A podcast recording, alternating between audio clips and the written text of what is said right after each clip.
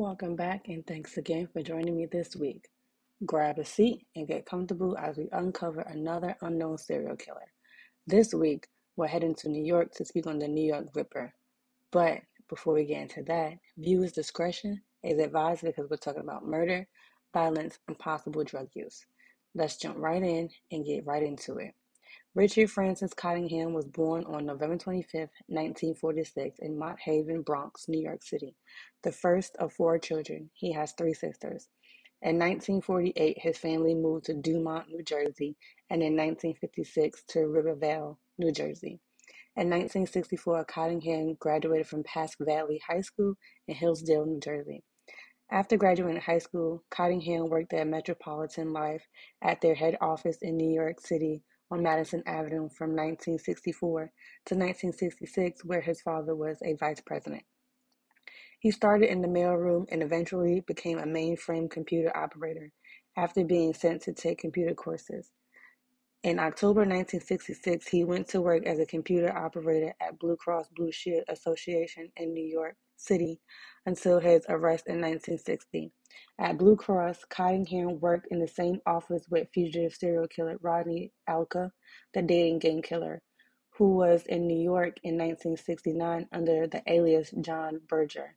But neither one of them claimed to have been aware of each other, nor is there any evidence they were familiar with one another prior to either's arrest. So he sounds like he kind of had like a really good upbringing. His dad was a vice president at a big company in New York. Um, he seemed like he had a great life. So I wonder what actually came about and, you know, made him click, made him tick.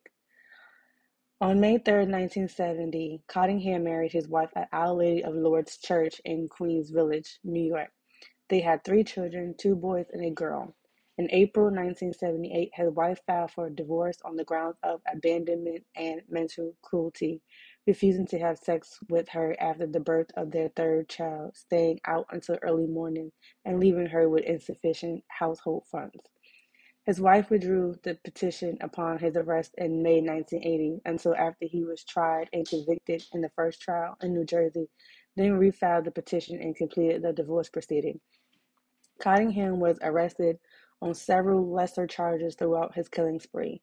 The police were not aware of, of his murders at the time, nor were police aware there was an active serial killer at large in the New York City, New Jersey area. On October 3, 1969, Cottingham was charged and convicted of drunk driving in New York City and sentenced to a 50 year $50 fine. On August 21, 1972, Cottingham was charged and convicted of shoplifting at Stern's department store in New Jersey and was sentenced to pay a $50 fine or 10 days in jail. He paid the fine.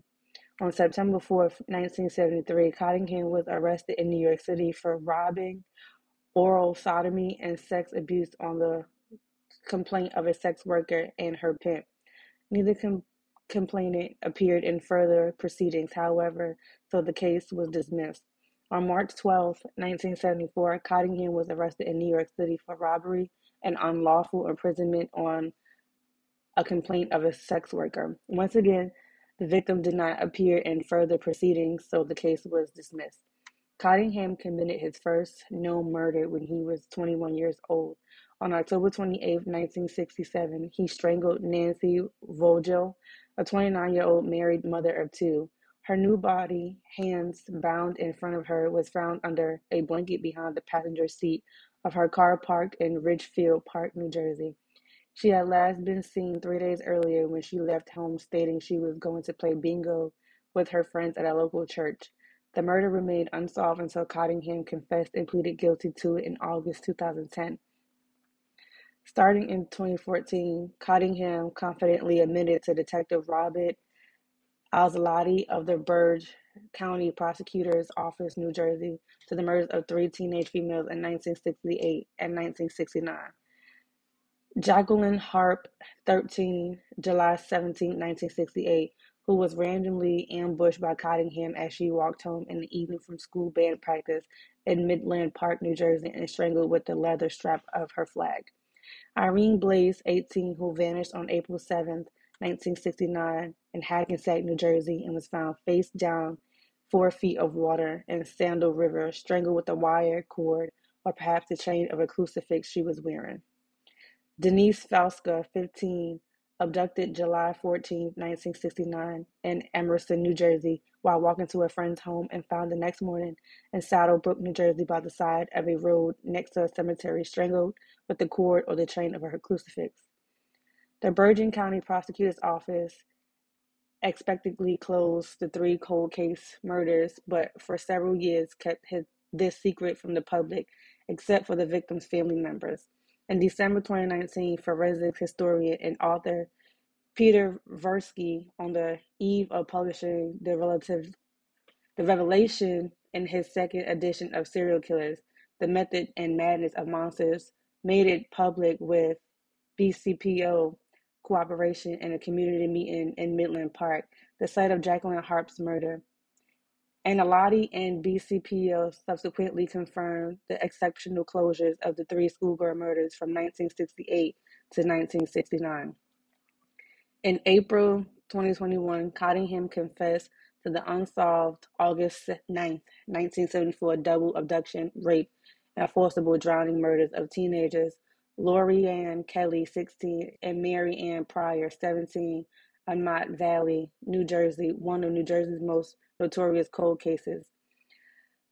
The, conf- the confession was extracted by Chief of Detective Robert Anzilotti weeks before his retirement and was felicitated by the work of forensic historian Peter Vronsky and a Cottingham victim's family member, Jennifer Weiss, the daughter of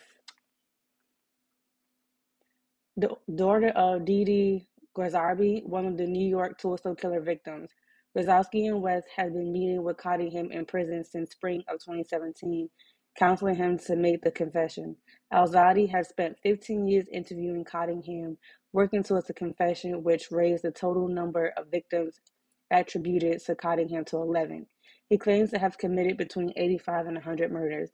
Cottingham was tried for the subsequent five murders from 1977 to 1980 in a series of three trials, two in New Jersey and one in New York.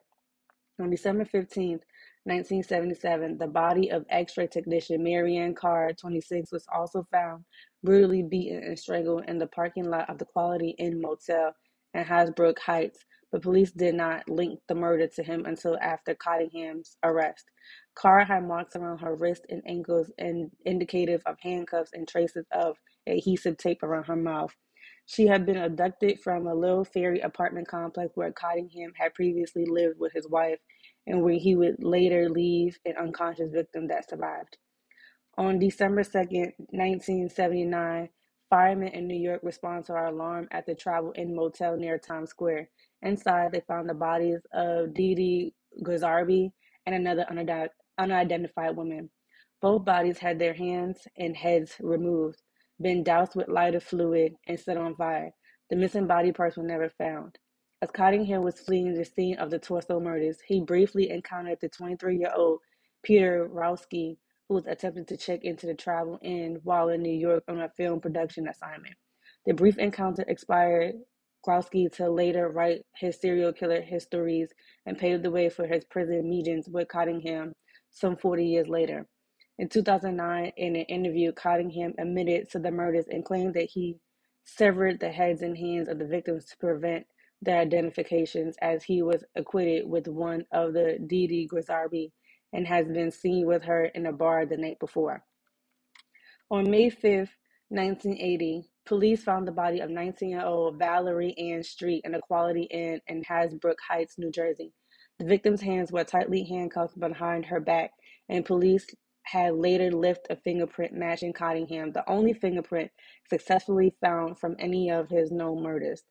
Street has been bruised and beaten around her head and body, bitten on the breast, and has traces of adhesive tape on her lips. Street had died of asphyxiation. This murder was later linked to the early murder of Mary Ann Carr, who was left in the same motel's parking lot.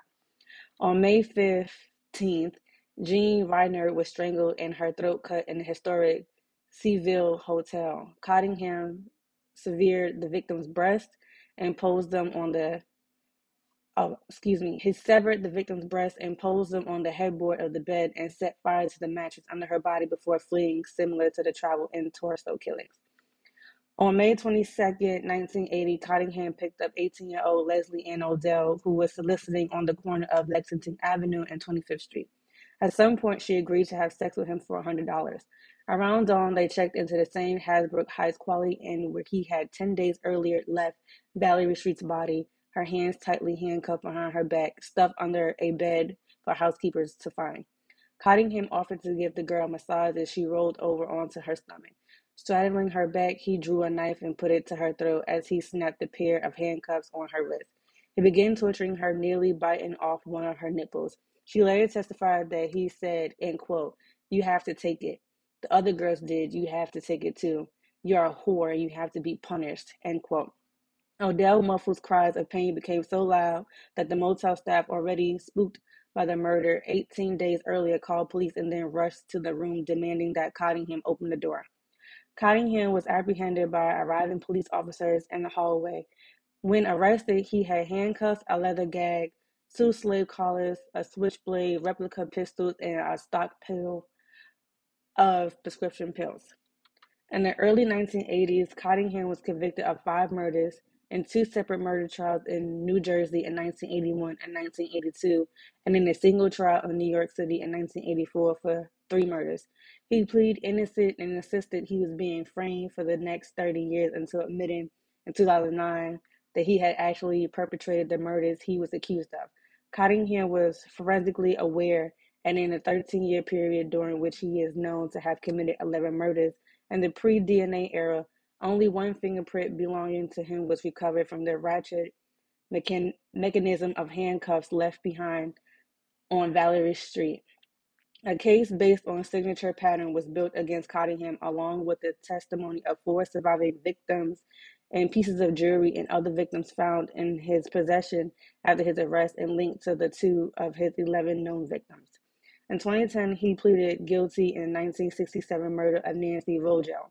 In 2021, he pleaded guilty to double kidnapping, raping, and drowning of Lori, Lori Marie Kelly and Mary Ann Pryor in 1974. He also confessed to three murders of New Jersey schoolgirls in 1968 and 1969 and returned for immunity for prosecution. And in the end, he has a life sentence. Wow. Um, as many times as we've talked about all these serial killers, I feel like he was the one to get a death penalty. Um, there's no reason why he should still be alive in jail as we speak. I know that's very cruel and very harsh to say, but I have no remorse for this man. He he took innocent people away from their families. He took these children away from their families, and it doesn't make any sense for him to still be alive. Um, thank you guys for tuning in this week. Tune in next week.